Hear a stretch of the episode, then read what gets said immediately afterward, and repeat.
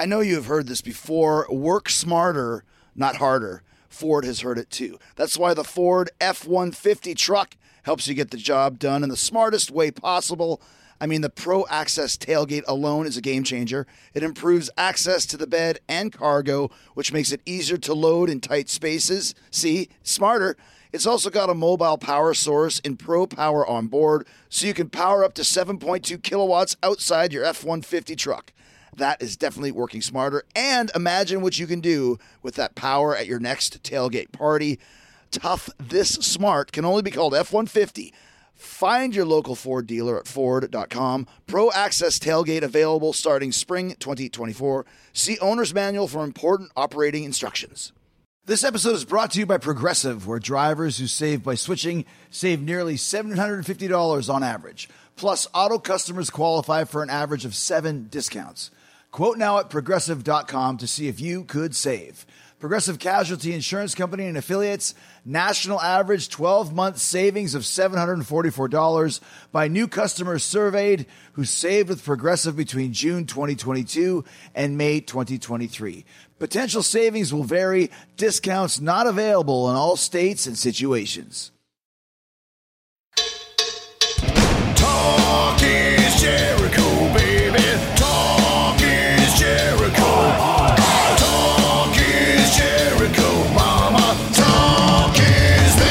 All right, welcome to Talk is Jericho. It's the pod of thunder and rock and roll. And today, Suicide Silence brings the rock and roll back to T I J. Guitarist Mark Hulman and singer Eddie Hermida are here. And yes, they're going to address the petition that got started a couple weeks back to try and stop the release of their brand new record, which came out today. The new record's self-titled, and you'll find out why coming up in the show. There's a very good reason. Yeah, there's actually fans that are petitioning for the album not to be released. I mean, are those even fans? I mean, calm down. Listen to the music. Listen to the rock and roll, man. You're going to hear also what it was like for Suicide Silence to continue on after the tragic death of their founding singer, Mitch Lucker, who was killed in a motorcycle accident. Mark talks about that terrible day, and, and he and Eddie recount the story of how Eddie came to join Suicide Silence and save them uh, from, from, from total demise. But what it's been like for him the last few years to win over Mitch's fans and honor his memory at the same time.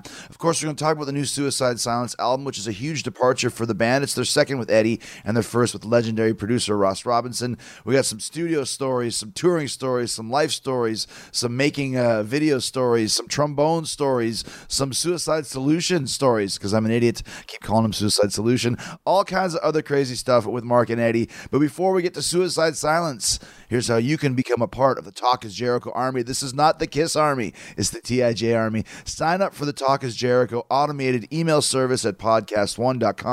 slash Jericho. You'll be in the know when it comes to the show and uh, be able to share all of your favorite episodes with a single click of a button. Join at podcast one dot com slash Jericho. You'll find out about all the guests uh, every week, bi-weekly, uh, what the, we're going to talk about, the topics, all that other stuff. So podcast one dot com slash Jericho. Go do it now. All right. Also, something else I want you to do. You know, I'm able to do this podcast for you for twice a week for free because of the amazing sponsors like NatureBox. Not just supporting this show, NatureBox is supporting my hunger and keeping me snack uh, snack filled on the road. It's making my snacks much tastier, much healthier when I go on the road. I throw a couple NatureBox snacks in my carry-on and I'm good to go for a long day of travel, long flights overseas to uh, Germany, Nuremberg, Germany, like I, uh, I'm here today. And you longtime Talk is Jericho fans know that my go-to snacks are the coconut cashew. I always have those on hand, but if that's not your thing, guess what? NatureBox has literally hundreds of other choices, including dried fruit, granola, nuts and seeds, a bunch of other great snacks like white cheddar caramel popcorn, vanilla bean wafers, uh, nom noms. They got something for everyone. Nom nom nom, banana nom, toot toot toot, banana nom. And you'll feel good about eating NatureBox snacks because they got no artificial colors. Check. No artificial flavors. Check. No artificial sweeteners. Check. All the snacks are made up with high quality ingredients. And if you ever try something you don't like, NatureBox will replace it for free, okay? NatureBox delivers their snacks right to your front door, and they've recently made their service even better. Now you can order as much as you want, as often as you want, with no minimum battle juice required, and you can cancel at any time. Check out their snack catalog at naturebox dot com slash Jericho, and when you place your first order, you'll get fifty percent off. That's right, fifty percent off your first order at naturebox dot com slash Jericho. Get your healthy snack on, have it delivered right to your front door. Just go to naturebox dot com slash Jericho. That's naturebox dot com slash Jericho. Have the greatest snacks, the tastiest snacks, the healthiest snacks you can possibly have. NatureBox, go check it out, naturebox dot com slash Jericho. Your, uh, your, your, your figure and your stomach will thank you. Talk is Jericho. And one of the things that he did was Zappa said, okay, you have to transpose all the guitar solos onto a piccolo. Oh, shit. You know, yeah, yeah. So he did it, and then there was one song that I don't, I'm not sure that, I'm not a muso, but mm-hmm. the the key couldn't be translated into piccolo or something like, like a, this. That's what I was, like bass or treble. Yes, or something like and that. He took it back to Zappa and said, this one can't be uh, translated into piccolo, and Zappa went, you passed the test. Yeah, and nice. Make sure that you that is awesome. Doing that. Yeah, that's exactly, cool. Right? Well, then I feel good for questioning that. I was like, that's not... Yeah, see, you know, and you, you must be a muso, Eddie, yeah, right? Yeah. So we're, I, here, we're, yeah, we're, I played trombone in, in like pretty much from second grade on to... Me too. I, oh, really? Oh, nice. No shit. I made the, I made the uh, card mistake of giving up guitar lessons to take up trombone. Wow. That is the biggest Thinking, mistake. Like, well, listen, how many guitar players are there? If I can get the rock and roll gig as a trombone this player, is going to get me laid. This is going to get me laid. Yeah, right. And my teacher was this guy, uh, Brad Roberts, who was the uh, the singer of the Crash Test Dummies. Yeah. Oh, shit. You know that mm-mm yeah. mm song? Yeah, yeah. So he grew up in Winnipeg, and he was nice. My guitar teacher. Hell yeah. So I quit Brad Roberts to go play trombone. What the fuck? Really? What happened? What happened? The coolest thing you could have ever done, dude. How did you get into trombone into heavy dude, metal? Uh, okay, so I was we, we had a, a they called them assemblies, you mm-hmm. know, the multi-purpose room where we played basketball and uh, ate ca- our food. Um, one day they just ushered all the all the kids from our elementary school into this place, and they had this like quintet of people who were basically showing what appreciation of music is to, you know, to people who didn't love music. I grew up loving music. My mom was a big Beatles fan. Right. So like rock and roll and music was always ingrained in my, my body. My mom sang, so and she had a really beautiful voice. So I was always just really enthralled by the sounds of music. And all these people come in and I'm like, watching these people explain to other people, like they're taking the uh, the Pink Panther music and uh, and transposing it to be really pretty or really evil sounding, mm. and and then they because Pink uh, Panther's diminished, well, yeah. so you can move that around into Ex- many different exactly into, interesting, into, yeah. Into, yeah, yeah. And, and they were like kind of dumbing it down for for children, you know, like and doing this big assembly. And one of the guys played trombone, and when they did the when they that did dude the trombone, probably badass. When they did the trombone, the trombone, uh, uh, uh, uh like, isn't dude, that a trumpet though? Uh. No, it's a saxophone. Pink Panther, oh, okay. It's a saxophone. Yeah, it's a saxophone. Yeah. But everybody was playing it and doing their renditions, and then they were doing like, oh, man, you can totally change the vibe of a conversation. And they had two people acting, and the trombone player was playing the music, and it made it sound really evil at one point. And I was like, I was like, this thing is sick. So you wanted to do evil trombone? Dude, I wanted I just, like, the most evil trombone. I just thought it was such a versatile thing. I was like, this is the instrument. I, I don't. I had a calling to it, and then from there I started playing. And he's uh, good too. And like, like oh, yeah, yeah. yeah, like uh, I want to. He busts it out and starts busting Star Wars and shit right away. Like I don't know. Yeah, I was thinking like like uh, uh, A C D C, Long Way to the Top, You Want to Rock and Roll. They had Bond playing uh, the bagpipes. Yeah. You guys need a Suicide Silence song with you busting out a wicked trombone dude, lead. Next record. Got next record. Yeah, yeah, yeah, yeah. Why not? We, right? we had we had all of our instruments in the room when we were writing this recent record. Uh-huh. He had his trombone, but yeah, but pretty much everybody that was like, once you busted it out, it's like, what are you gonna yeah, do? Yeah, yeah, exactly. Like, it's, like, it's like it doesn't quite fit. Yeah. yeah. That's funny because uh, uh, in, in in the W W E, there's the, this act New Day, the New Day. I don't know if you guys are wrestling fans, but one of the guys comes down to the ring with a trombone, what? And he's playing the trombone. Like he's made the trombone like a mainstream oh. W W E. Oh, because the the, the, the, thi- the thing is is like New Day rocks. People say he's like wah, wah, wah, okay, wah, wah. And it's like, dude. And so then uh, that's pretty good. About six months ago, we did a little thing where I had to grab his trombone and start playing it. I had to practice like for a while to get the embouchure right. yeah. yeah, that's the one thing that goes away. Man. You yeah. gotta really yeah. get it. It's not yeah. like guitar where you just lay it down. Dude, right? I, I picked it up for like maybe thirty minutes, and I put it down, and my, my lips were swollen. It looked like I just got a collagen yeah. implant, and I was like, I was like, ow, dude, man, it's like the my uh, chops are gone, dude. What's the guy's like? Uh, What a Wonderful World. Whoever that guy is, uh, he had those big giant cheeks from yeah, blowing. Was it, was it Louis, uh, Louis Armstrong? Yeah. Louis Armstrong, yeah. yeah. The giant what frog cheeks. Yeah. It's so something you never thought you'd hear uh, discussed uh, with Suicide Silence, t- trombone and brass instruments. But, but that's what, what we do here. That's where, vo- I mean, vocals, they, that's where they come sure, from. It's core. You know, it's like, I mean, it it, it shows you the, the positioning of the air and how to manipulate a note and mm-hmm. and, and where to find the note. There Lung is no control. There is no oh, keys. Yeah. There yeah. No, there's no like button you can press and create a note. So you have to find the That's note in your from your mouth. One of the one of the lessons that I learned from a, a, a badass jazz uh, trombonist, it's he uh, he told me to to put the the mouthpiece to my mouth and do a, a scale. So do a full uh, major scale with just my mouth and the mouthpiece. Oh, okay. And from there, it like it taught me how to manipulate a, a, a note without moving the slide. So it, it was like that was like groundbreaking. It blew my mind that wow. you could do that. Well, one one of the big uh, I know vocal warm ups that a lot of guys do, including Chuck Billy that night when we did the Metal Allegiance thing, was they do the. Which is totally you're you're acting like you're blowing into a wind a wood a brass instrument. Brass instrument. It it, it it controls your diaphragm. Yeah, that's what that's what it is. It's that's I, that's it's it all goes hand in hand. It's, you know, like the air yeah. instruments. It, it, that's all this is. It's and it, whether your throat. It's whether a, you're singing heavy metal or singing you know a jazz thing, it still comes from the same concept of, of how you get your vocal control. Exactly. When you yeah. said trombone, it made perfect sense. Cause I mean, I, at the at Metal Allegiance, I was completely blown away. I'm not trying to toot your horn right now, but no pun uh, intended. uh, kind of. But that went uh, right over my head too. I'm all, what, what oh, are yeah. you talking about? Oh yeah, trombones. But uh, but I have to be candid and say I, I wasn't privy to to Fozzy and, yeah, yeah, and yeah. your and your and your skill. So when you're on stage Vocal with Mark, prowess. when you're on stage with Mark, and you're all of a sudden you're just belting out these Halford highs, and I was just like. Yeah, dude, I was yeah. so like, oh my God. And not, that's because you're a trombone player, man. That's exactly why, man. Chalk it up, dude. But we're here yeah. with Eddie and, and, and Mark from, from Suicide Silence, and it's funny because I'm glad we got to set this up. Eddie and I were going to do this. I think mm. we're probably with you as well, Mark. I yeah, yeah. So. yeah. At NAMM, which yeah, we're talking right. about, is, right. is the biggest, like, holy shit, there's so much stuff going on. yeah. And our mutual publicist, George, great guy, is like, you got to do Suicide Silence. I'm like, well, maybe we can do eleven or twelve, and then we get there. Rehearsal and there's yeah. eighteen songs that these guys want to learn. I'm like, dude, you can't do eighteen songs in an hour. Yeah. yeah. Oh, we'll, we'll figure it out. We'll figure it out. And so it didn't it's always work like out, that, but right? it's always that way, right? We'll, we'll, we'll make it happen. We're all professionals, yeah. you know?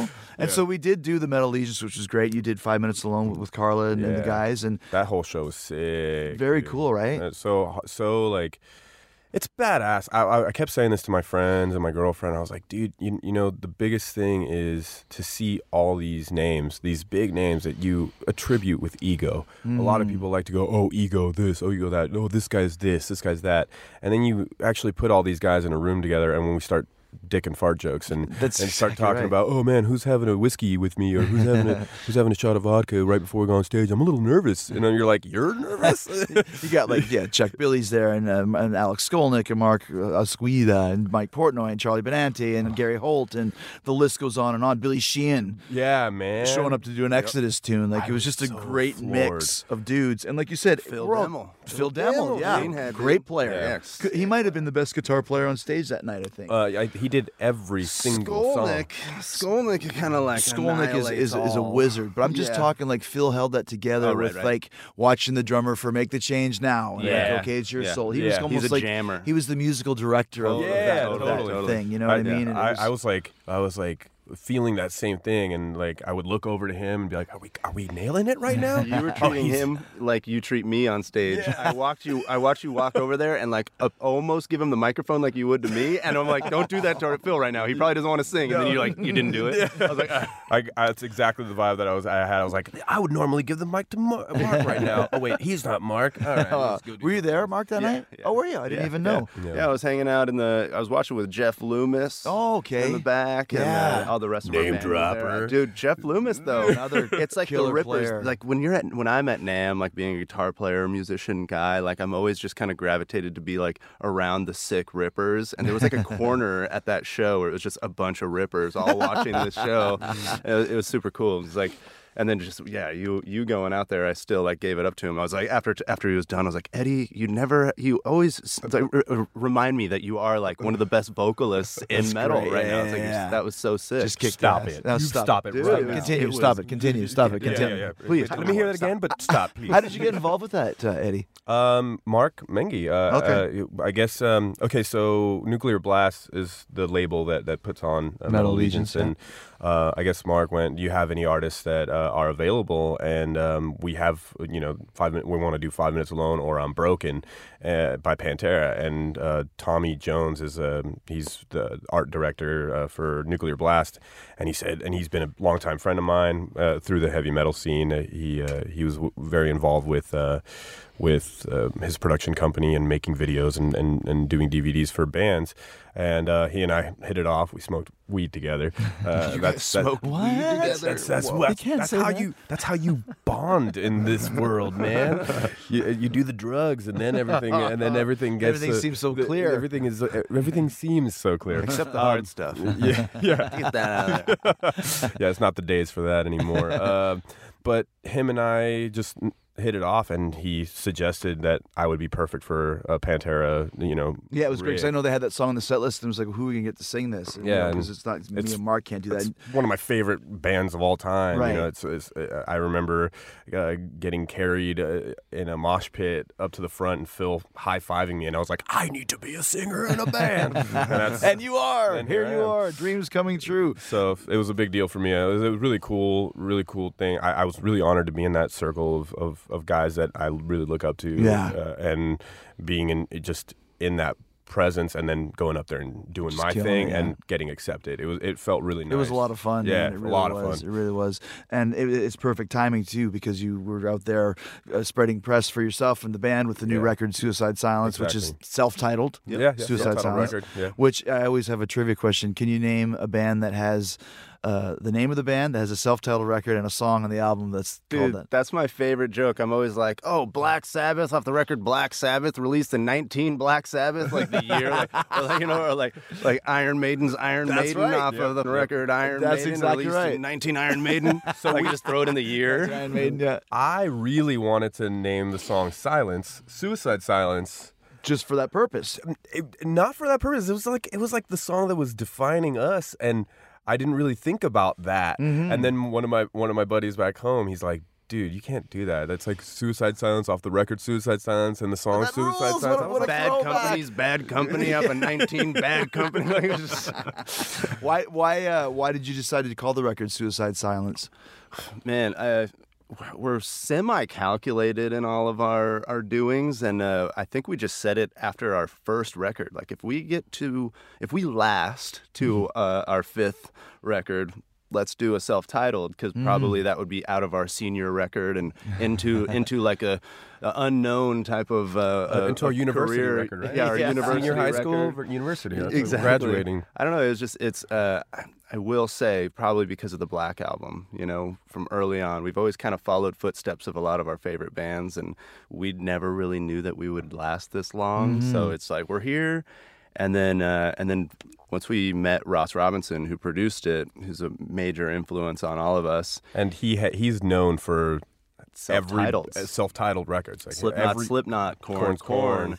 Uh, the Cure, The Cure. The Cure, The Cure. Wow, he did The Cure also. Yeah, yeah. yeah definitely a very uh, polished producer, very legendary producer. I, I wouldn't call him polished. I mean, yeah, he's known for his, his rawness. But... Polished in his own way. Polished, a refined I guess rawness. Polished resume, I guess. Yeah, yeah, yeah, yeah definitely. Like, yeah, yeah. Very, basically a, a very legendary Dude, producer. For sure. Yep. How did you end up working with him? Oh. Well, it was a long time coming. We've, we've pretty much figured out when we were in the studio that everything we've done almost led us to bring us to Ross Robinson. Like we, when we did our first record with John Travis, he came at us as a producer and said, you guys are amazing live. We're, we're going to record you live, and you're just going to play the songs. And that's how we're going to capture you, because you guys are such a live force. Mm-hmm. And that's like a kind of a Ross Robinson angle. And John was kind of, you know, bouncing on the fact that we're influenced from a lot of things that Ross did. Uh, and then every step along the way, it's just we're like closer and closer to meeting Ross and, and getting in there with him. And he, like you're saying, and he's a, he's a renowned producer, and coming from our like death metal roots, it's kind of hard to get in to record with somebody like Ross. Yeah. But uh, you know, with this, it was, uh, you know, we'd, we'd, we'd met him previous, you know, before we started. And, uh, Uh, we were in the position where it's like, you know what, this is a this is the time where we take our band in a different direction, where we like shock our fans, shock the heavy metal world, and do something really outside of our our wheelhouse. And that's when we're like, Ross is the guy for sure for this. Let's get him, you know, get him out here, talk to him. And it was just like sparks right away. Mm-hmm. It was just, you know, he was reading right into us and just, you know, saying everything the way that we were feeling about, you know, just putting fear aside of, you know, anticipating maybe fans not liking something, or, you know, maybe having bad reactions, because we've got such a, a niche that mm. we've really created for ourselves. And, and getting outside of that niche is scary, because people will talk shit. And so what what did you do on this record that, that's so completely different from the past? Okay, so... Because if you're listening to, to your first single, Doris, I mean, it's still blisteringly heavy. They're still yeah. screaming your ass off in a good way. Yep. I didn't really see what the kerfuffle was about, because some fans, dude. as we'll talk it, about, there's, there's is, a petition like to ha- not have this album it's released, ridiculous. Which I love. I love it, like, too. Under what grounds? Like, yeah, the, the, who uh, who is going to take that the, seriously? The, the, the, the judge the of rock will yeah. go, yes, this album is not coming out. You know, the Nuclear Blast is going to go, you know what, uh, you know that you know the, that money that we just fronted yeah. you guys so you guys could record this record? You know, just p- yeah. put it in your pocket. Six, Don't worry about sixty-three it. sixty-three fans yeah. have demanded it does not come out, and yeah. we're going to listen to that. Um, uh, the biggest It's difference. Eddie's fault. Yeah, it's, and it, it's one hundred percent Of course you're going to get the blame. We'll Duh. talk about that, too. Right? Um, uh, the I think the biggest the biggest thing uh, uh, that that is different on this record is that it's not... Um, It's not as heavily influenced by death metal. Uh, mm. It has a lot more nuance from different areas of rock and roll and and music in general. I mean, the, the more, more more melodic singing, clean uh, well, singing, clean, sing, clean, clean singing is the, the easiest the easiest target. But the music in itself is uh, allowing clean clean mm-hmm. singing. A lot of our stuff was atonal. We we you know we're known for the one zero one two three zero you know breakdowns and the dun dun dun dun dun dun. It's very death metal. Our, our music was almost guttural. Anti-music when we first started. You know, we wanted to piss people off with our anti-tradition with with the with the songs, which is what we kind of built it around. Mm-hmm. And this time it was like chord progressions, changes, key changes, what? you know, things that Minor are chords, part of music. Chords, right? Exactly. Yeah. And that that is, as weird as it is to say, that's such a big difference for our music and listeners yeah. to hear all of a sudden a chorus with chord progression. Mm-hmm. Like, that's actually not something we've really but done. But isn't that, and it's, it's one of the things, like, listen, I, we're, we're all music fans here, and no one a uh, bigger Metallica fan than me, I'm sure all of us, but I know from my experience, was a Metallica fanatic. Now, yep. I, I joined in on Ride the Lightning, but then hearing the the the blowback to Fade to Black at yeah, that point in time, yeah. people just hating yeah, the fact sellouts. that there was acoustic guitar yeah. on their second record, yeah. Yeah. you know, yeah. and then move forward to the Black Album, which you mentioned. I hated it when it first came mm-hmm. out, because I was a Justice guy. Yep, then I hated Load when it came out. You know, yeah. you go back and listen to it. Obviously, Black Album is the best, yeah, and Load is actually pretty damn good too, yeah. Yeah. taken yeah. for what it is. Yeah. Yeah. So... fans always have this problem when a band evolves. Yeah, and and it's I don't think it's a problem mm-hmm. right now. I'm taking it, I'm taking it for what it is, which is we're doing something. Mm-hmm. Complacency would have been a problem to mm-hmm. me. Uh, you know, uh, hey, you guys really nailed it on the head. Coming from a fifteen-year-old kid, mm-hmm. that means we're not doing our job. Right. You know, these kids ha- don't know about Metallica. They don't know about Judas Priest. They don't know. You know, th- those aren't the, the the metal that I come from isn't what they come from. Mm-hmm. So they're what they come from is us, and if we change it up, we're messing with their identity, man. We're we're really uh, throwing a, a spoke in in in their sure, uh, sure. a wrench in their spokes, Into the spoke, you know, yeah. You know, and and it hurts them. You know, it bums them out. You know, I, that's why I don't take any of that hatred or any anything of that like of that nature. I wouldn't even say hatred. It's more like a hesitation. Exactly. You know, resistance. Um, wanting to re- resistance. Yeah, yeah. Because if you look at the greatest bands of all time, and we're doing this right now on the new Fozzy record, it is different from what we're known for, but it's not completely different from from who we are as a band. Sure. It's the same thing as you talk about, you know, Kiss, I Was Made for Loving You, or the Stones, Miss You, or yeah. Rod Stewart, Do You Think I'm Sexy? Yeah. They went disco. It's not disco.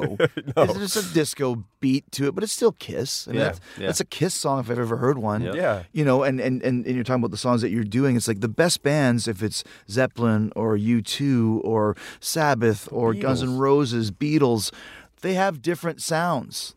Changes by Changing. Black Sabbath, dude. Changes. Dude, exactly. Pla- that is like Planet, the, you know, uh, Planet, Planet Caravan. Caravan. I mean, those Sunrise. Are, sure, they're not yeah. Sabbath tunes no. per se. Yeah. Yeah. Junior, uh, ju- not Junior's Farm, but it was a eyes of whatever.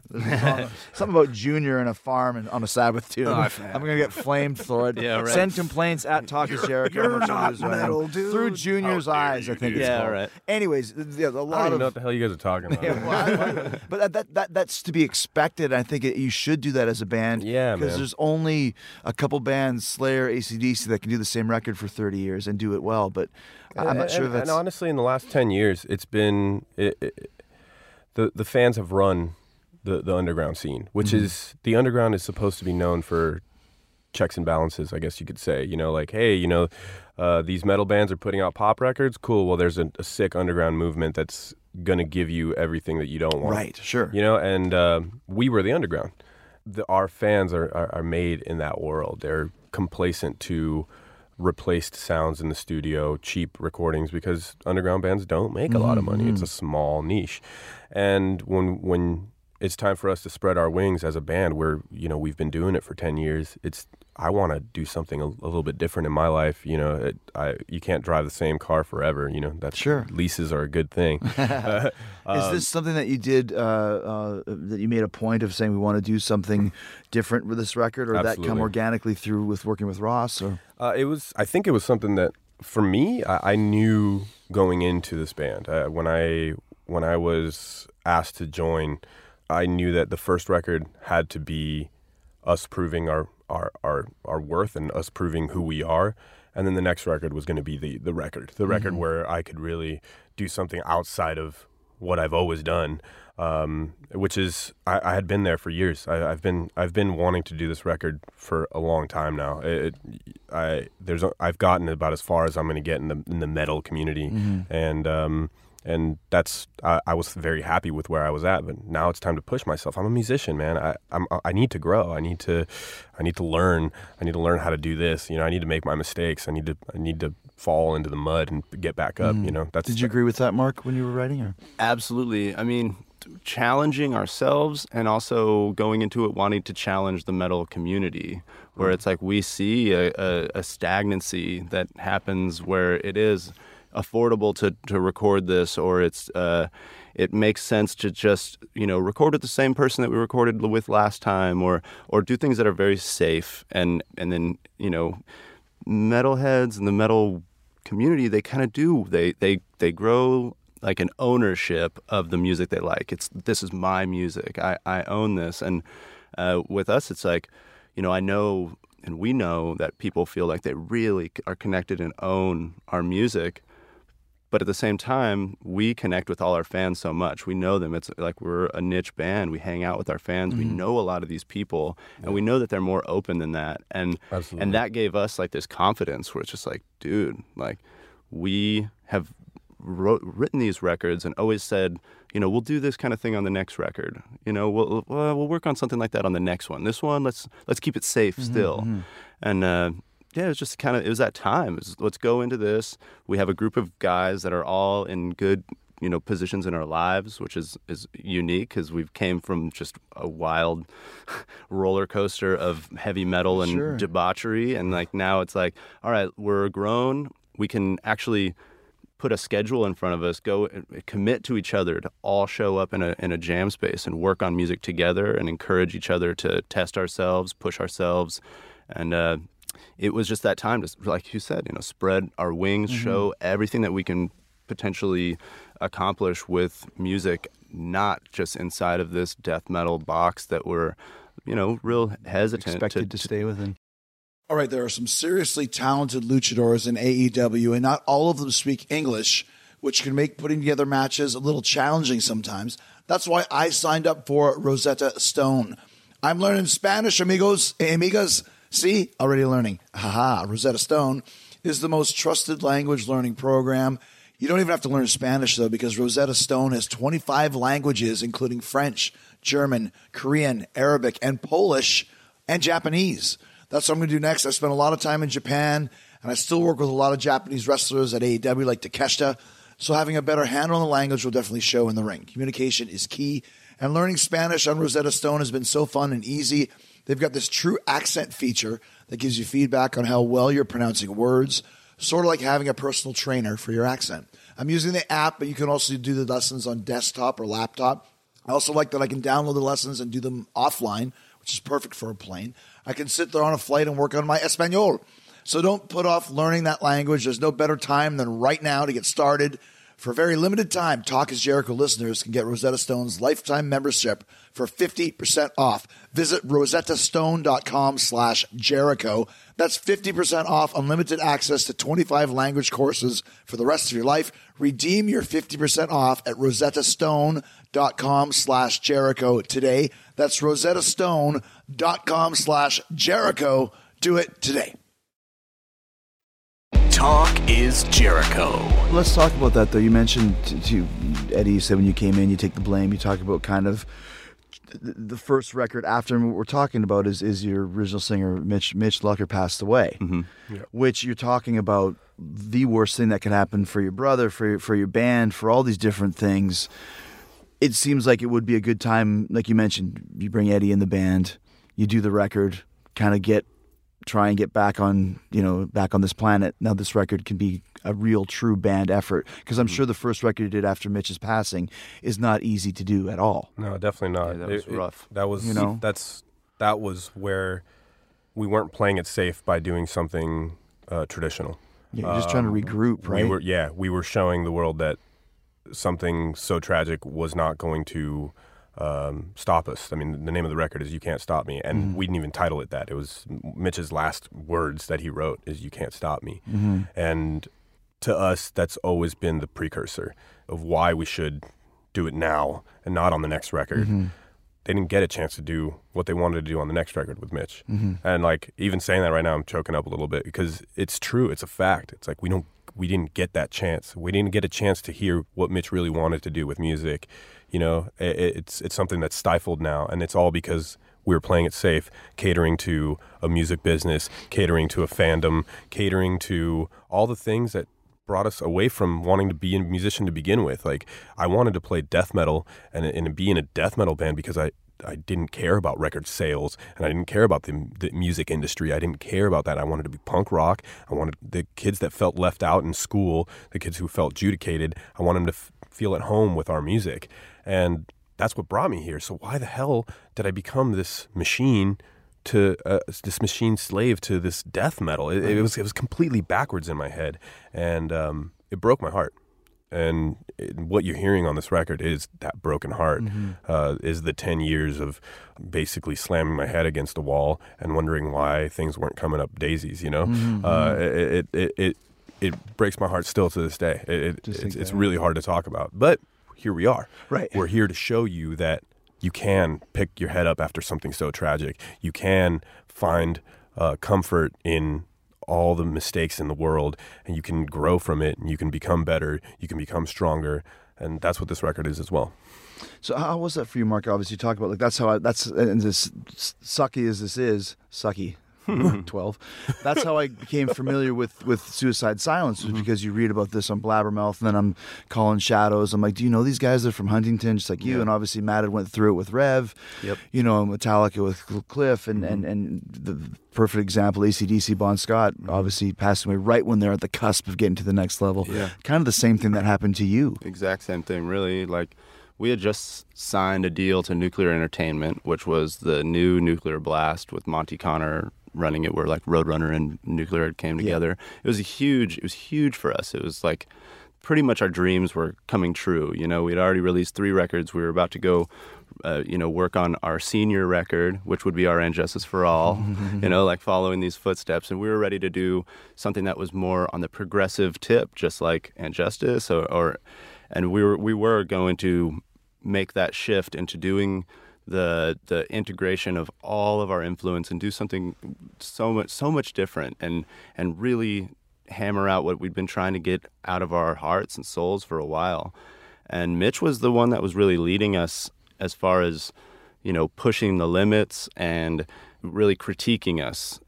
he would be he, he like not like a lot of singers. Eddie is is very much like this. He's at the rehearsal. Mitch was the same way. Mitch would come and he would listen to us jam. He wouldn't necessarily say anything, but if it sucked, he'd be like, "No, mm-hmm. like that's that. Like let's not do that shit." Mm-hmm. But if it was something really out there, he was always wanting us to do the most testy kind of things, testies. You know, really just test. We really are twelve years old. I know we are, dude. I Sucks can't help to it. Suck, dude. You know, and as serious as a conversation can be, like yeah. it just goes that way. You got to throw that in there. What you're saying, but like, it is. It's rough because you know him and I were really working together on all the music and working on you know starting to work on lyrics together and and and put together ideas of how how to further take our our artistry and how to really just challenge people, exactly what we're doing on this record. It was it was him that wanted to lead that that role, and you know he was coming into his own, realizing he was a trendsetter. You know he was people were doing a lot of things he was doing, and you know for a while it was an identity kind of thing, starting to believe you are what you know the industry or fans start to think you are. And you know right before he passed, he was really starting to feel comfortable with doing whatever he felt was good for himself, which was like that first step towards, you know, being creatively free. And uh, yeah, I mean, we worked on. We I mean, worked in two thousand eleven. I remember specifically, like the day we were in Virginia, and I was talking to Mitch. I was like, "Dude, what's next? What's next for you guys? You guys are pretty much reigning this deathcore world. You guys are on the top. You're selling a bunch of records. You guys are killing it in all of your live shows. You've been killing it for ten years." What's what's next for you guys? Like, what are you what are you up to? And one of the first things he said, he goes, "I really want to step lessons. out of myself. Mm-hmm. I'm taking vocal lessons. Mm. I'm I really want to incorporate more melody into who we are." I mean, and I was at that point, the Black Crown was out, and I had already heard it. I had already heard from No Time to Bleed. Uh, them taking ethereal steps, uh, you, you know, steps into where there there's a bridge in the song, and all of a sudden it's super spacey and this tripped out awesome thing in deathcore, which didn't exist, mm-hmm. you know. And and then the Black Crown came out, and I was like, this record right here. For me personally, I, I I was a fan of that record. I thought that record was really showing their songwriting skills. It showed it showed how they could jump off of a cliff and it was, bring it right it back to heaviness. Time, it was the first time that we had uh, decided to give ourselves to the idea that the music is going to treat people. Mm-hmm.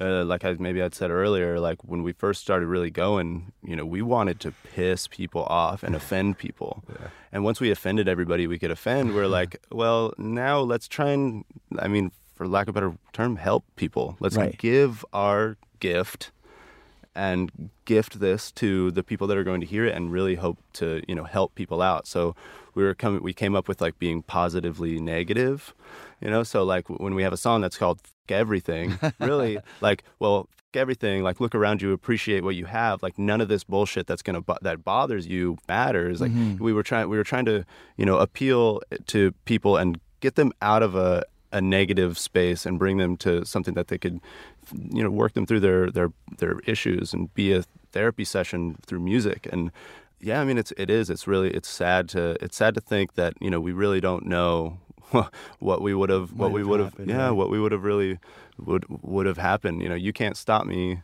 ended up being the perfect record for us post Mitch coming out and being triumphant, staying with that positively negative kind of, Our uh, Back in Black. Yeah, Our Back yeah, in Black. Right, people right, people loved yeah. it. People people really responded to it well. But for us as creators, as people that, you know, strive to just always be testing ourselves, like it was fulfilling for a little, but then it was about, like about halfway through the touring cycle, I was I was already leaning towards, hey, we need to get in the studio and write this next record. Like I'm a, like It, this was fun. This is great. Mm. I, I appreciate all the fans, and it's gotten bigger than I would have ever, ever expected. Totally. Especially for me. Like, I, it's the biggest platform I'd ever had. Mm-hmm. And uh, I was just, at that point, I was, I saw how we were all unsatisfied. I saw the band yearning to, to put something else out, to do something different, to really step into Suicide Silence mm-hmm. uh, and, and take it to where it was already geared up to t- to go. You have to make a record, like you said, to kind of take that step from, you know, the grieving process and kind of move forward. And once that record comes out and it's done, now it's time to really be the new version of Suicide Silence exactly. with, with with Eddie as the singer. Yeah, right. when, when when you first find out about, about Mitch's passing, Mark, is your initial re- reaction is we have to continue on? I don't want to do this anymore. You know, like I said, not only from a I didn't even your... think I didn't even really think about the band. Mm-hmm. You know, really like the place that we were at as individuals. I thought about sobriety. Right. I thought about I'm I, I got to clean myself up. I got to fix this shit because there had been something in my head for over you know three years at that point where I'm like, one day I'm gonna have to fix some shit that I'm doing to myself right now. Mm-hmm. And Mitch, you know, me and him were the were like ragers, like. Enraging. Mm-hmm. And uh you know, people can say like Mitch was an alcoholic and Mitch, you know, was a drug addict or whatever. It was like, no, Mitch was just doing the same sure. shit that everybody does when when when we're, you know, in that position. We're on tour, we're drinking, we're hanging out, mm-hmm. and and it just became an everyday lifestyle for us. And you know, when I when I heard that, you know, for it wasn't even that Mitch had passed, it was that Mitch got in a wreck. And that the, the only details were really like there's multiple dislocations and he's in the hospital right now. And I melted, hmm. and I, I was uh, I was like an hour away from Orange County.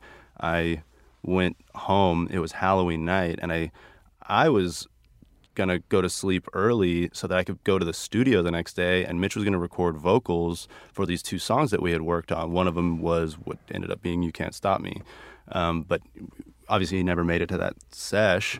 And it was, it was just, I was falling apart, you know, as a as a person. Mm-hmm. I did, the band, I didn't give a f***ing shit. I could care less. It was like, I was really worried and scared at that point that like everything that I had been afraid of, as far as like my health and like things that I might be might be getting out of my control, now it was proving itself. And I was mm-hmm. I was really just so lost, so lost. And um, And then once it was, uh, once, you know, I drove up to Orange County and he had passed before I even got up there, I was just in shambles, dude. Like, so, so I knew I was at a point of needing to rebuild my entire world. Mm-hmm. And, and I was like ide- identity crisis type thing where it's like, am I, am I, like, how do I, how do I do this? How, so the, the band was not on my radar, mm-hmm. but once, once we've shifted our attention to his daughter and thinking about, okay, like Mitch is gone, like what can we do for him? Uh, we at least had, I and the group had something to put our energy towards, which was the memorial show that we did and opening and starting the Kennedy Lucker Foundation, uh, raising money for her so that when she turns eighteen, she can go to college and be and be taken care of, because that was his number one. That mm-hmm. that was. Uh, when we were touring, why we toured so hard, and everything that was really driving the band was Mitch's daughter, him being a father. Um, yeah, it was like two thousand six when he came up to me and we were on tour, and he's like, "Dude, I'm gonna have a kid." Yeah, that, and I, dude, that was sudden. That, we thought the like, band was over. I was yeah. like, "Oh shit, he's having I was a like, kid." I was like, "Dude, uh, our guitarist just had a kid too, and I don't think he's gonna tour that much. What are you gonna do?" And, and uh, him being like, "Nah, dude, I'm gonna take this band to the very, very top, and I need to do this for her. Like now, I have a purpose." I was mm-hmm. like, I was like, "Oh shit," and I'd never really seen anybody at that point do that. Uh, And so you knew the band and toured with the band, because your band was oh, all Shall Perish, all, right? My old band was all Shall Perish. We did a tour in two thousand six. It was their first national tour and my first national tour with All Shall Perish. I had just joined the band, and uh, we had we had just recorded uh, "The Price of Existence." It's the name of that record, and um, uh, we did. It was uh, fifty, fifty-six shows in sixty days. Wow. And it was sick. It was, it was, it was honestly not so much sick for the singers, but it, yeah. it, but but you know what? We were we were also jazzed. I was I was twenty-two, twenty-three years old. Yeah. And I was just like on fire. Everything about what I did needed to be full bore. It was it was wartime, man. Mm. It was it was it was time to it was time to attack the world with our sound. And none of us had catalogs of music, so we were really only playing like half hour. Yeah, totally. Night, you know? yeah. Yeah. One album each. Yeah, I'm yeah. all talking like I was on stage, really sweating it out. It was pulling uh, a Springsteen yeah, yeah, set or something. Yeah. That was thirty minutes. No, it was, uh, yeah, we were, we were wham bam, thank you, ma'am. Uh, but. it, it was that tour that really, I mean, Mitch and I got matching tattoos on that tour. Like, nah, we were real cute. And hey, bro, we'll get a tattoo, like matching tattoos first, and then the whole tour package, you'll get it, right? Nobody else got it. And my band actually gave me shit for a long time. They were like, huh, well, who has a matching tattoo with another guy, you lord of gayness? I, I do, too. Yeah. Me and Shadows have the Halloween uh, yes. pumpkin. Oh, nice. Yeah, dude, so. Marcus Steiger would probably kiss that tattoo. He loves Halloween. Does he? Halloween's a Nuclear Blast band. Of course. Yeah, so, yeah. Right, yeah, there so, you go. So me and me and Shadows are huge Halloween fans. So I that's awesome. I feel your pain. Yeah. so yeah, so um yeah, it was that it was that that tour that really uh, solidified uh, our friendship, and uh, we were always we always had this kind of friendship rivalry going on where I wanted my band to be as big, and I wanted for us to really have that kind of work ethic to where we tour all the time. I told and I remember Mitch always wanted us to be like more progressive, like All Shall Perish. So it was like it was this wow. it was this awesome rivalry that went on, and I, I, that's why I'm in the band. It, it, that, Seems like you're the perfect guy to step in. That, there was the, no tryouts. There was no anything. Once once the decision was made that's like, all right, we want to do the band again. And once our other guitar player who started the band, which was funny that he started the band and Mitch basically joined the band without telling anybody who was going to join. There was another singer, and Mitch got kicked, on stage. He, the other guy. He got on stage one show, their second show, sang, and and was like, "Hey, uh, this guy's not going to be in the band anymore." and, and that was how like Mitch got in the band. Like, like, uh, but yeah, once Garza, our other guitar player, he was like, "If we change the name, like I'm going to quit." And once I heard him say that, I was like, "Well, that means that there's passion. That means we're still here. Like, mm-hmm, let's mm-hmm. let's get it going again." And then Eddie's name was thrown in the hat, and there was no other option. It was just like, if he'll do it, then we're going to do that.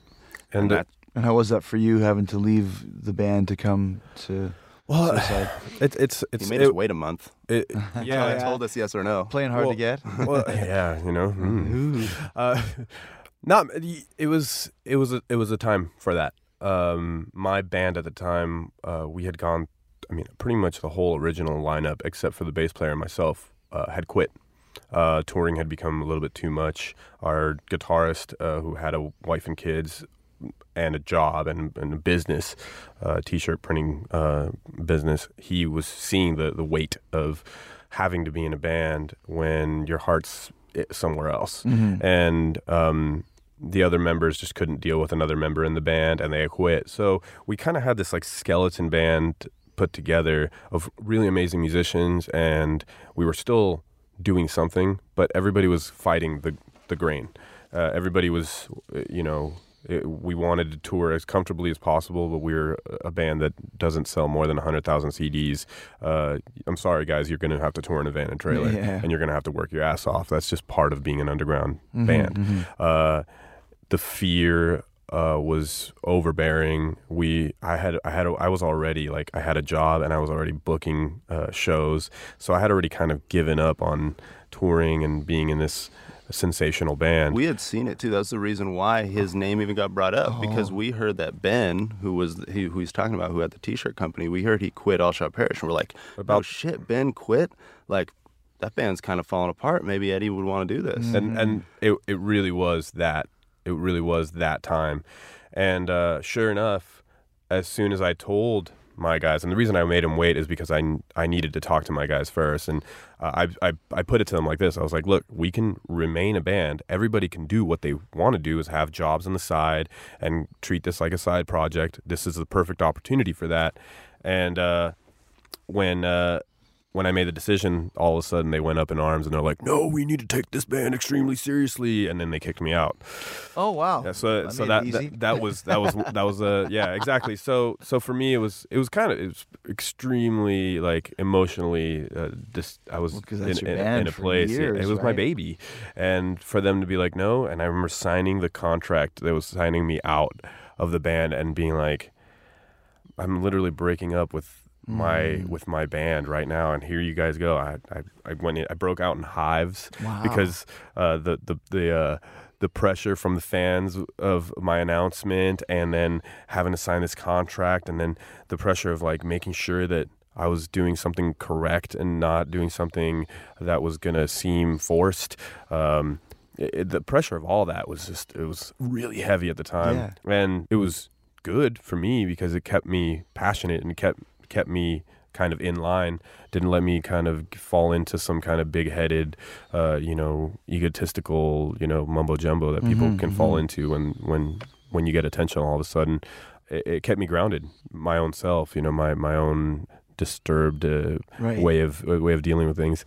It so, kept it kept me kept me floored, and I, I went into that studio about as humble as possible. You know, I just lost everything but gained everything at the same time. How did the fans react when they heard that you were in the band? About about how they're reacting right now to the new music. Okay, now it's all your fault. It's all my fault. You know, it's it's uh, how how dare you? Who do you think you are? Um, Uh, I got the, the real the real crazy off the off off the off the deep end fans started uh, threatening my life. Uh, th- they threatened my mother's life, my family. They're like, we're dude. gonna we're gonna wipe your name off the face of the earth. Type type uh, you know, Don Corleone type. Support you though. Too. Uh, yeah, th- I'm saying that's that was the initial that's reaction, the, yeah, and then yeah. and then and then the you know the support was also overwhelming. It was like, you know, you it was know, like you, we love your old band. Uh, you know, uh, you know, I, I wasn't a fan of Suicide Silence, but now you're in the band, and I, I I'm going to stick behind mm-hmm. you guys. I back you guys one hundred percent. So there was also that, which because you know, the thing the thing about what happens, it's not like okay, I don't know, the first one that pops into mind is like okay, Journey. So Steve Perry's still alive, but they've got another guy singing.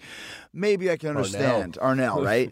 But you're talking about somebody that's passed away. Mm-hmm. It being mad that you got a new singer. It's like, well, what do you want us to do? Like, yeah. should we wait until this Dio hologram thing is more perfected and go out with that as the singer? Yeah. You know what I mean? Because I, I don't understand that concept of yelling, you know, like when when Randy Rhoads dies and Jakey Lee comes in, Jakey Lee, Randy forever. Well, he's right. dead, dude. Yeah. What do you want yeah. me to do? Yeah. Right? Yeah.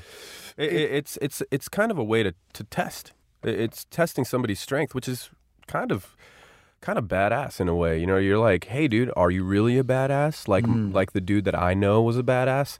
Mitch was a badass. Mm. So that this is what... people are going to check you, and if if you are are threatened by it, if it breaks you down, if it makes you want to run away, then you were never meant to be there to begin with, mm-hmm. and that person is absolutely right. But if you make if you prove them wrong, that person is going to support you harder than anybody else. Exactly. It's also similar to right now. We made a we made a, a lane change in our sound, and we made a complete image change with our singer. Not at all does Eddie look like Mitch. So no, when our no, when our fans when our fans are are seeing it, it's like, you got someone who doesn't look like Mitch at all. That's the first thing they're going to think. It's like, this isn't Mitch. You know, mm-hmm. like you're never going to be able to do what Mitch does. And and they're judging it as as something that it's they're used to, something that they hold and that is theirs. Mm-hmm. And Mitch and Mitch was, you know, a lot of people's favorite frontman. And to to, you know, replace, I quote, it's like to, to have to replace, it's like, we're not trying to replace Mitch. Like we're we're gonna move forward with him, you know, still with us, and we're going to keep Suicide Silence alive for Mitch. Yeah, yeah. It's not, it's, it's in no way in hell would Mitch ever want us to stop because he died. Yeah. You know, me and him, me and him made the pact. We'll never quit this band. Mm-hmm. So I'm not going to quit, you know, I'm not right. going to quit because Mitch, you nor know, would he expect that. I, yeah. No. So it's, it's ultimately for us, I'm glad that we can realize this. It's just good that we have people that care so much about what totally. we are up to. Passionate fans. And and when it comes down to it, like we're we do keep ourselves in a in a higher regard when it comes to what we're going to do, because this is our, you know, our craft, our our baby, you know. So our fans are right there below it. We care a lot about them and we're here for them. But on the same token, like we are still doing these these massive changes and massive moves, and we will continue to do this to to test them, mm-hmm. to make sure that, you know, you love this, we love it more than you, I promise. Yeah. And we're going to show you, trust us. Yeah, yeah. We're going to yeah. show you, you how like what it's all band, about. We're not letting you down. I don't know. That's what this record is. You know, now you've seen the backstory and you see where where the hell we come from. It helps you understand what this record is about. Mm-hmm. Uh, it it is that. It's us showing the fans that even if we're experimenting, if we're doing something outside of our box, that it's who we are. We've always been this. We're here to challenge. We're here to make a statement. We're here to be a band that doesn't fall in line. And honestly, the, the backlash, the, the petitions online that we were talking about, that's, like he said, it's proving that the fans have a passion and that they're there. And I back the fact that some kid is out there going, no, I'm going to fight for what I think is right. It, it's right for you right now. That's mm-hmm. fine. You can feel that way. This record allows you to feel that way. It's giving the people a, a voice in a mm-hmm. way. Sure. It's, it gives me a voice. I'm I'm here to say, no, what you're saying is cool, and I'm here to and I'm going to fight that. I'm going to fight that this is one of the truest forms of art that I've ever put out. Uh, I'm very proud of the work that I did on this. I I, I worked extremely hard on myself and dove ex- extremely deep into my like, like my sub-psyche to bring sounds that come from my influences, come from, you know, my Mike Patton influences, my Jonathan Davis influences, my Chino Moreno influences, my Corey Taylor influences, all those things that Ross Robinson embodies in so many ways. And I finally got a chance to work with this guy. Why the hell would I sit on my hinds and write something that I know I can do, knock it out of the park, one hundred percent? Mm-hmm. Why would I do that? No, I'm here to I'm here to challenge myself, just like you should be yeah. challenge yourself, challenging yourself every day. It, it, that's what life's about. If not, you're not living. I'm here to live, baby. how how was the first show you played with Eddie, uh, and for you, Eddie, to sing with Suicide Solution for the first su- su- Suicide Solution? Suicide Solution. I still had Ozzy on the brain and ran Suicide Silence. That, the first show we did was at Soundwave in Melbourne. Oh, what a great tour that was, man. Yeah, it was really good. It was twenty fourteen. Yeah, me too. Um, That's like the greatest tour of all time, I yeah. believe. It was a great, it was yeah. a traveling stadium tour. Yep. Yeah. Like a festival, but yeah. you'd travel with everybody. It's like yep. summer camp. And yep. way Green bigger Day than any American Sevenfold. Festival. Like yeah, the craziest. That was Metallica yeah. and uh, and Blink. Yeah. yeah. You know? Um, uh, the, the, thing, the thing for me on that tour was... Oh my God! Oh my God! Uh, this is not. I didn't get a trial run. Uh, yeah. I we didn't do anything in small in the States first. You know, I'm not used to this. What's going on? I, I you know, the biggest e- example of shows that I had played in, in that nature was, you know, festivals in Europe or the festival run on Mayhem in two thousand eleven. That was that, that was about as big as shows, the biggest shows I'd ever played in my life. Mm-hmm. And here, we threw him to the wolves. Yeah, yeah. right. We knew, away. we knew we were doing that. Right. Too. Oh yeah. We wanted to do that. See how he does. Yeah, we yeah. made the plan. We're like, all right, we're gonna do this. Soundwave should be our first tour back because what we have great Australian fans. Mm-hmm. They're diehard. Uh, it's it's we're we're like more celebrities in Australia for some reason than most places in the world, and just like going there, people love Suicide Silence. So we knew that if it's like we bring Eddie, we throw him out there in front of all these people that are gonna have hold, hold very high expectations. If he kills it, then then that's great. And he murdered it, and everybody was there to pay attention, and it was it was really a cathartic kind of thing because, well, one, it was the first time that I'd played a show sober in a very long oh, fucking right. time. Wow. Yeah. yeah uh, and, and then uh, just surrounded by friends on stage. And it was like, first time I got to look over and see Eddie and not see Mitch, which was pretty intense but awesome. Mm-hmm. Uh, but then looking to my right, you know, on the side of the stage and seeing just all of my friends that, you know, I've known forever and have always been in my corner and always helped me through Mitch's passing. And from other bands. From other bands, yeah. uh, you know, and having industry them there people. And everybody and, and industry people, you know, uh, literally tears and, and, and things like that. It was just, it was very much like, all right, this is happening. And then we got to like, you know, somewhere in the set, wherever the wall of death was, and then just watching like the crowd going insane. And we're like, and it was just like, all right, this is all really, this is it. This is, this is the beginning of whatever we're doing now, which, mm-hmm. which is, which is, you know, feeling like the, the, the highest mountaintops we've really been on in our whole career is just this, you know, this whole, this whole process of, of, of sorry having, for laughing. No, of course. But it's all good. Uh, I, you're talking here like, and all I'm thinking is right before going on stage, our drummer oh, yeah. had literally the biggest technical foul up that you could ever like he we almost did not go on stage on time. And you know, Soundwave, sure. if you don't go on stage on time, you missed your you set. Missed your set yeah. So my first what happened? Oh, so trigger module blew. Oh, gotcha. Our, our, tr- our trigger module module blew, and I'm sitting here like focusing and like Eye of the Tiger, and I look up, and Alex is going, "Oh my God!" Oh my God, we're not gonna go on stage. What's going on right now? And you're like, ah! What? And I'm like, and I'm like, like what? what? what? Could I please go home right now? And that was that. He's saying all this is like grandiose and awesome, and I'm like, I'm like, yeah, but I was but. tripping balls, dude. I was freaking the f- out. It, it was it was really really really scary for me. And then I go on stage and everything goes away. Right, and it's sure. like and it's like pff, money. Go, Once go that time. First note hits, you're fine. Yeah, dude. We had to be Eddie's support system when when he first joined the band. Like, we were all very much uh, we'd been home for a while, you know, losing Mitch and then and then getting this like time off and to write a record. Like, it was the longest time away from the road we've had in n- nine years or something. So we were refreshed, you know, we were very much at the top of our game, and having him come in, getting all this criticism, all this pressure, all these interviews, people just putting him on the spot about everything. He was, you know, rightfully so, you know, pretty, you know, nervous, yeah. you know, and, yeah. and we, we had to be strong, you know, like, and just support him through everything.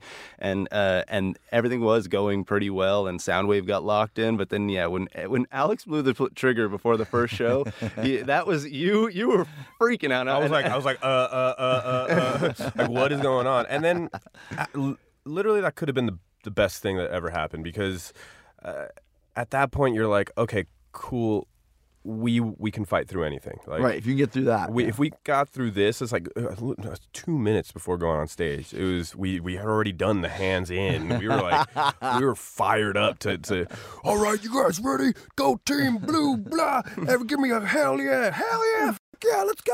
Ah, wait, my trigger module's blown. What? What? What? We're on two minutes? What? and and and there's like ten thousand, fifteen thousand kids waiting. That was the part that made me nervous. It was just like, if we don't go on stage, the, the, the blowback's not going to go on Alex Lopez for messing up, or like, it's... Eddie Romita was a pussy and didn't go on go. stage. Yep. New that's what people were going yeah, so that's that's where I was my mind was at. And then from there it was I don't even like I don't remember the middle. I remember that moment and I remember today. Coming like, off the stage it, it, triumphantly. It, yeah, it's like it's it's been one hell of a ride. Mm-hmm. And and literally it's taught me so much about myself. I've learned to let go on stage. Uh, I've I've been adopted by Suicide Silence. And Suicide Silence wasn't just Mitch. It's it's it's a it's a way of being. It's a mm. way of life. It's it's a it's a positive revolution inside of yourself.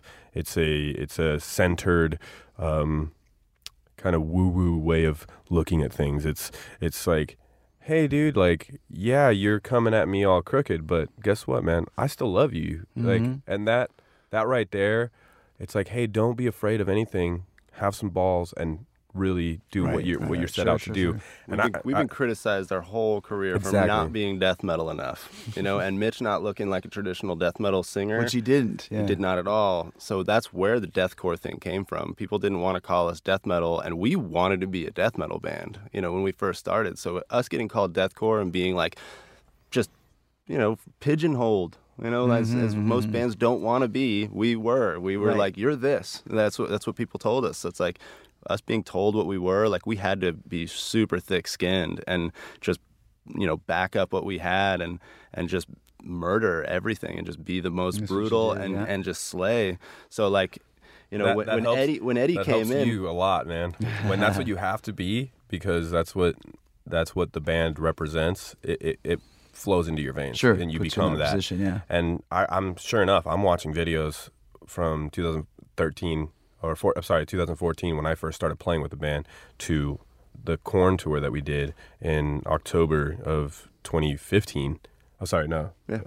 Korn tour is twenty fifteen? Yeah. God. Did you see your progression? Hello, kids. Yeah. My mind has gone into Apple shit. uh, basically, seeing those videos and then seeing how we've advanced or how we've become more comfortable with each other and become a unit, it's it's blow it blows my mind yeah, even yeah, yeah. And, and I realize that it's become a, a coat that I wear, mm-hmm. and it's become a coat that we all wear together at the same time. It's a really cool thing, man, and it gave us the basis it gave us the basis to be where we're at today. It, it changed my life. Mm-hmm. You know, being in this band has made me become a stronger person and a, and a better person, which you would have to. There's a lot of pressure put on you, yeah, but absolutely. Just a few more things I have to bring up. We were in the studio the other day doing the Fozzy record, and we were just like looking at videos, like ah, oh, let's look at some different videos. So we looked at Garden of Eden, Guns N' Roses, mm-hmm. how that's all filmed kind of like in a fisheye lens, yep. and then and then Rich Ward was like, you got to see this one, the Suicide uh, Suicide Silence for. Um, Um, you only live once. You only live once. In the shooting range. Yeah. Unbelievable video. The band is playing, and then all these people, some kids, some chicks, just take out guns and just start just killing you guys. Yep. Blood packs everywhere, yep. but you never die. You just keep yep. rocking. Yep. What a great video. fifty-five million views I saw today. Yeah, yeah it's yeah. insane. And, and that and that idea came from our all the all the criticism, like I was speaking about, like we all the people that were shooting at us, we were kind of uh, placing them in little areas of like, okay, these people, you know, they hate on suicide here's fan, silence. Here's, here's the fan. Yeah. yeah, there's my ex-girlfriend literally shooting me. Um, Just getting off on it. Yeah. Son of a bitch. Yeah, uh, and then and then to end it all, like the priest blowing us up with the bazooka. Um, so it, great. Yeah, cool. it, I mean, it was it was all just kind of a camped out, like not not really a serious. But such a great thing. idea though, with yeah. the blood packs and everything. Yep. I mean, that looked like I mean that must have been kind of fun. Yeah. So much fun. So much fun. To this day, still talk about the blood. Yeah, well, because at the end of the shoot, the whole the floor was like an inch th thick of, of blood, and uh, yeah, it was fun. I mean, it was all, you know, we're playing, and we had the parts where, you know, the director was like, all right, this is where we're gonna shoot. So it's like three, two, one, like react, act to it, and then somebody we had a, a like a C O two shot, you know, uh, yeah. line up our pants or whatever, and they just shoot it off and explode with blood and just like pl uh, ham it up and act all crazy, uh, and, and it was a lot of just uh, the only thing we had planned was we're going to be in here and we're going to get shot at. Everything that happens in the video was all just us kind of riffing and, and coming up with different That's ideas. Great. You know, getting shot in the leg, falling on the ground, and doing the guitar solo. uh, yeah, that, that was an. It was also an intense, long day. We started at six and didn't get done in the morning. Didn't get done till midnight. And uh, you know, just to furthermore how badass Mitch was as a performer. Uh, he threw himself at that video and had to go to the hospital after because he had like his neck was so displaced from headbanging so all rocking. day. Like, uh, yeah, that's a, that was a that, really really good. If you haven't seen it, go check it out. It's on YouTube. Yeah, it's a great piece of work. But yeah. last question, it's one for each of you. First sure. of all, your favorite song on Suicide Solution, which is hard because I know they're all your children, but is the one that stands out for you? Suicide Solution again. Oh, just, geez, man, sorry. Now I got my head. Pick a town, pick a town. See, I, I thought Suicide Suicide Silence is the name of the band, ladies and gentlemen. What? I thought I was booking Suicide Solution. Guys, call my agent. Call uh, my manager. We're uh, we're we're uh, per fans' request. We're changing our name to Suicide Solution. Oh, at least awesome. Jericho knows. Yeah. And there's gonna be a song called Suicide Solution on the Suicide Solution album. I'm Zach Mild. Zach totally. You look a little bit like a skinny Edge too. Yeah. yeah. Oh, yeah, yeah. From, from Edge, w, the, the wrestler. wrestler yeah, yeah, yeah, yeah. Not Edge from YouTube. You're, that's crazy. You You're telling me that because I've gotten that before, but never from you. Kind of do have it, even facially. You kind of, you kind of. Yeah. As soon as you walk, I was like, oh, he kind of looks like Edge. Dude, he hey, like he's a handsome, he's guy. a handsome devil, handsome devil. Favorite song on Suicide Silence, the new record. Um, the fa my favorite song, I would have to say the song Conformity. Mm-hmm. It's uh, it's our ballad. It was like uh, we went into it, kind of in my in my mind, I was. I was really, really pumped on doing a ballad. I, I've I've always wanted to do my my every rose has its thorn. Yeah, you know, nothing I've, else matters. Yeah, I, I, I, I, you know the the the, uh, the Mister Big song. You know what I mean? To be with you, dude. Mm. It, that that Great is guitar solo. That is like amazing. That to me will forever hold. You know, the the V H one video, like, like yeah. place in my heart. So it's like I, I've always wanted to do that. A song that you can do just acoustic and vocals. And Garza wrote the riff. Mm-hmm. And when he wrote that riff, I was like, oh my God, like I, I felt I felt at peace. I felt like whole, and uh, and everything else just flowed from there. And watching the song come together. The chorus coming together per a conversation with, with Ross and I talking about the state of the music industry, the state of people in general, how complacent we are to the news, to politics. Uh, every, you know, as soon as somebody says something, you're like, oh yeah, I agree with that. And now that's my new belief system. Mm-hmm. And beliefs are cages. Uh, if, if you want to get ethereal with me. And once you put that cage over yourself, you're, you're conforming to something, even though you could be the most nonconformist human being.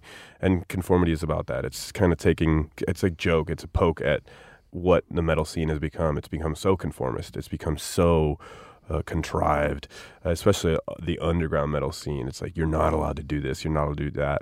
And this song is the two middle fingers in the okay. air to that song. That's it's it's what, us literally putting our hands in the air. And what about live? Which one of uh, of Mitch's songs do you like to sing? Because obviously they're probably very personal in a lot of ways to him, and you've had to adopt those lyrics and make them your own as you sing them. Of course, uh, the song "Unanswered" for me will always be a, a very very close to home song because I'm not atheist. Uh, I'm agnostic, and that song isn't. Uh, Denying. What is what is agnostic? Agnostic is uh, is the belief that uh, there is no exact way of being able to put words or if your finger on religion. Atheist it, is you don't believe in God. Atheist is, is you atheists believe is very scientific. It's gotcha. Like our bodies do this, and when you die, you turn off and you go in the ground mm. and you become soil for. And agnostic is our minds are not capable of understanding. I understand. It, so it. so it's, agnostic it, front. Agnostic front. um, now I know what it means. Yeah, yeah. After all these years, and, and, and that song is more agnostic than it is atheist. It's it's it's a challenge to God to show Himself. Mm. I'm I'm here. I'm a human being. Obviously, there is a, a God out there. Show yourself. Be here with me because I'm lost. Mm-hmm. And that song is a very heavy-duty song for me. It's it, you know it, ch- it, it gets the crowd chanting, "Where is your God? Where is your God? Where's your God?" That to me is like the, one of the most powerful mm. songs live because the, everybody knows it. And then the song "Disengage" is also just uh, for me. It's very fun to play. It's the song we do the Wall of Death on, and, and the opening riff it just gets me pumped. It's like taking a shot of coffee. It's like bah, here we here go. We go. How about you, Mark? Favorite song on the new record and favorite song to play live? Conformity uh, also is probably my favorite, but since he explained it already. I would go on the other spectrum of uh, our kind of ballady song, the song that everybody calls my song. Uh, it's a song called Dying in a Red Room. Actually called Planet Heilman. Yeah, my last name is Heilman, and uh, and everyone was calling it Planet Heilman when we were working on it because it's very spacey, and, and uh, the... The main riff is something that came to me while I was on a wild trip one time, like in the back lounge of our bus. Uh, and uh, going into Canada, actually. Yeah, about nice. to go to Canada. There was there was a there was a couple of, uh, of of things that were floating around on the bus that weren't allowed to be on the bus when we were crossing over the. So over we the, ingested them. Yeah, there was, there was you know they're they're, they're on the organic side, yes, yes, but yes. Uh, uh, so I was just in the back lounge. Uh, playing this little acoustic guitar that I have, and this, not even the riff came out, this is just a technique that I had never really done, which is just a, a funny little thing. And if you listen to the song, you'll hear it in the guitar riff. It's hypnotizing. It's mm-hmm. just, it's just very circular. It's just breathing and circular. And, uh, and that, that was the first time that I ever tapped into a very natural state of my playing that was that's not technical and wild. It's something simple and really cool to hear. And the fact that it turned into a song, I remember we were working on the song, and I remember Garza asking, like, where do you see the song going? And I'm like, see it just... Just go. It's just going. It's just, it's, it's not going to go anywhere. It's going to stay where it is, and it's going to kind of make you feel weird for being there. Yeah. And uh, it's got just... a feeling to it, a vibe to it, and Eddie's vocals are the first time he's ever. It's all clean vocals throughout mm. the whole entire song, uh, very melodic and and and driving, and probably one of the, some of the coolest drum beats that Alex has ever done. It's just a cool step for us, you know. Right. And, oh, and it was also when Brandon Boyd, cool name drop from yeah. Incubus, was in the studio with us. uh, it, we were showing him all these these songs and. You know, he was semi-familiar with uh, with our with our old stuff, and he heard that song, and he was like, "Man, like it's really obvious when a band is, uh, you know, steps out of what they're used to doing, but are very comfortable in something else." And he was like, "This song is really, really good." And then it just like exploded me. I'm like, "Oh my god! Like thanks, that's so cool." But uh, how about live? And then favorite live, uh, Disengage. Like he was saying, that song is Mitch talking about. Uh, you know, one day there will be no more pain, uh, and everything it will slip away. And, and basically talking about dying mm-hmm. and talking about the day that he, he he whenever you know he dies. And he was obsessed with that shit. He was mm. obsessed with you know what it was, what what happens when you die, and he was obsessed with you know aliens and what the hell humans are and all this stuff. So like that song was one of those songs when we uh, were writing all our our old music was one of those things where we were trying to step outside and do something new and a little different. And it, it ended up being a, a song we wrote in a day that's a little bit different than any of our other songs. And still was one of those jump off points to, to where we are now, like mm-hmm. just experimenting and going different places. And I always, I am constantly just thinking about him when I'm when we're playing that song. So that's great, man. Well, yeah. It's good talking to you guys. And the record is Suicide Silence. Uh, the band is Suicide Silence, although you can call them Suicide Solution sure. yeah, as can. well. That's if a... you want to start a real petition, start the petition to change the name to Suicide Solution. There we go. Wow, wow, wow. But, uh, wow, wow. Chris Jericho gets credit for that, so yeah. that's, that's, yeah. you, I want you all heard the royalties. It here right I want now. ten percent, kids. Thanks, our dudes. New manager, yeah. Thank you. Chris Jericho. There guys. You go. Thanks. Hell yeah. All right, the new self-titled Suicide Silence album came out today, and you definitely want to check out this record if you're a fan of the band or if you've never heard them. Forget the petition. The album's out anyways. Nothing's going to stop them. And even if you sign that stupid thing, why would you? I still urge you to give the new album a chance. All we are saying is give the album a chance. Hear for yourself how the guys challenge themselves to step out of their comfort zone and to try something new to grow as artists and, and musicians. Hey, man, I can uh, definitely uh, understand that. It's always good to reinvent yourself. It's always good to evolve as a performer, uh, to evolve as a musician, uh, and that's I think they've done a great job. Uh, it's a really a heavy album with a lot of great tunes, and wait till you see them do uh, do the album live. That'll convince you. Suicide Silence is touring now. They're out with Plague Vendor and Cameron Argon. You can see dates and get tickets at Suicide Silence. silence dot net. Go check that out. You can get the new album on their website, and of course you can also get it on Amazon. And if you do that, please use the Talk is Jericho links.